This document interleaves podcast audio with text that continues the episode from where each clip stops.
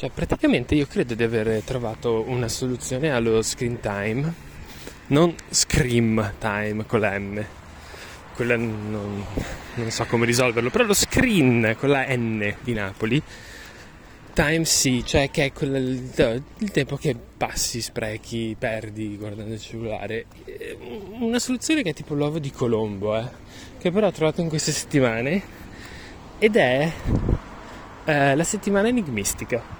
Cioè praticamente tu prendi la settimana enigmistica, che è insieme a Topolino il miglior settimanale italiano, e la fai fai le parole crociate, fai crittografato, fai quel cazzo che ti pare, fai anche le cose più difficili se sei un genio.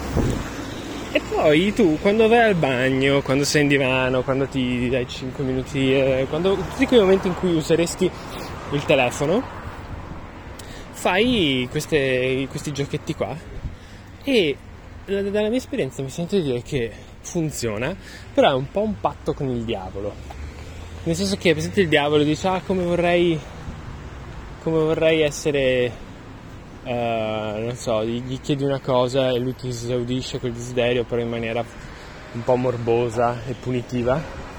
Questa è un po' la stessa cosa, perché tu smetti di, us- di usare il telefono, quantomeno diminuisci, però poi non fai nient'altro. se il tuo desiderio era ah, come vorrei usare meno il telefono, loro te lo esaudiscono, e per loro intendo la settimana linguistica, e, ehm, però poi non puoi fare nient'altro, tipo ah ma posso per piacere leggere il libro che voglio leggere quest'estate?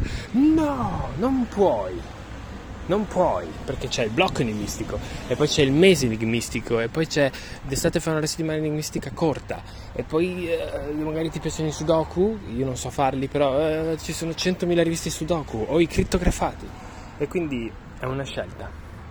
E alla lunga devi decidere se è meglio TikTok o la settimana enigmistica. Io purtroppo non posso più scegliere perché sono passato, ormai sono stato convertito però funziona, credo, in maniera folle ma funziona. Ciao!